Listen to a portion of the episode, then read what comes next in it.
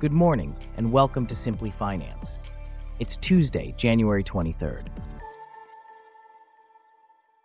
On today's show, BIS reveals its 2024 vision with a focus on quantum security and AI in finance, while the wife of Malaysia's former finance minister faces charges in a graft case. Plus, Vroom shifts its focus from car sales to finance and AI services. This coverage and more, up next. I'm David, and you're listening to Simply Finance.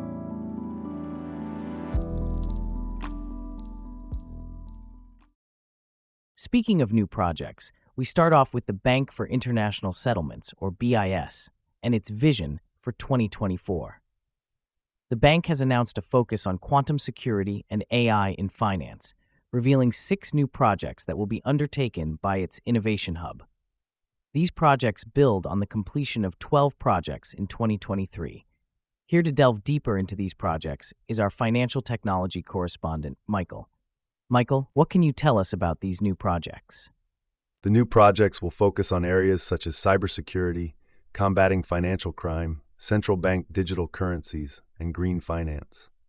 One of the projects, known as Project LEAP, will work on quantum proofing payment systems against potential future threats from quantum computers. Another project, codenamed Project Symbiosis, will use artificial intelligence and big data to improve emissions tracking in supply chains. Could you elaborate on the other projects that BIS has announced? Certainly. Project Aurum will study privacy issues in central bank digital currency design. Project NGFS Data Directory 2.0 aims to upgrade the data platform of the Network for Greening the Financial System to make climate related financial data easier to search. Project Promissa will test using distributed ledger technology to tokenize promissory notes, which are financial instruments used to help fund international institutions. Lastly, Project Hertha plans to apply network analytics to identify financial crime patterns in real time payment systems.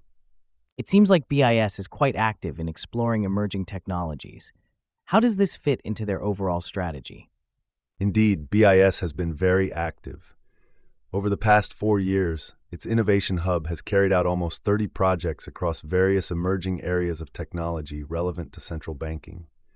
However, the bank emphasizes that these projects are experimental in nature and aim to investigate the feasibility of different applications rather than endorse specific technologies. What about BIS's stance on cryptocurrencies? In July, BIS told the Group of 20 that cryptocurrencies cannot be adopted as a monetary instrument due to inherent structural flaws. A few months later, in October, global banking regulators, including BIS, took a step towards increasing transparency by introducing a Basel Committee proposal to enforce standardized crypto asset disclosure by major banks starting in January 2025. And what about the growth in complex financial instruments? In November, BIS reported surging over the counter derivatives volumes resulting from interest rate fluctuations and the phasing out of LIBOR benchmark rates. Specifically, OTC interest rate derivatives rose 17%, and FX derivatives climbed. BIS also launched a new data portal to improve the availability and accessibility of international banking statistics and other financial indicators marking a major advancement for financial data. In a recent development in Malaysia, the wife of a former finance minister, who is closely associated with a political rival of Prime Minister Anwar Ibrahim, has been charged with failing to disclose her assets to anti corruption investigators. It's clear that BIS is playing a significant role in shaping policies and infrastructure for the evolving global financial system. Here with us to delve into this matter is our correspondent for Simply Finance. Abby, could you provide us with more details on this case? Certainly, David.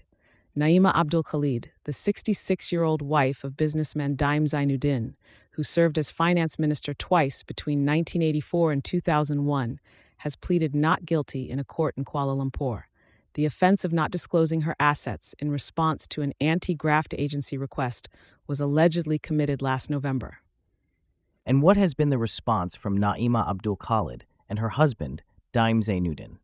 Naima has denied any wrongdoing, stating that she committed no crime and will prove this in court.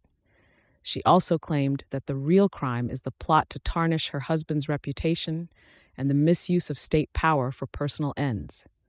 Daim, on the other hand, has called the probe into his affairs a political witch hunt.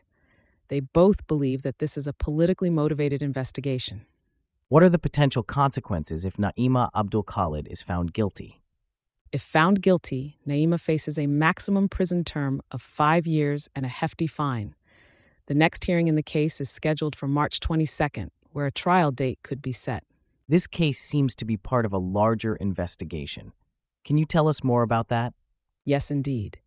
The Malaysian Anti Corruption Commission, or MACC, has said it is investigating Daim.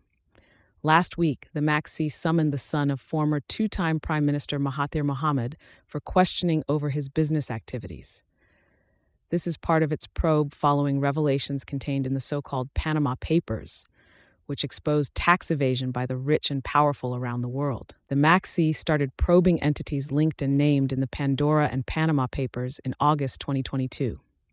And how has Prime Minister Anwar Ibrahim been implicated in this?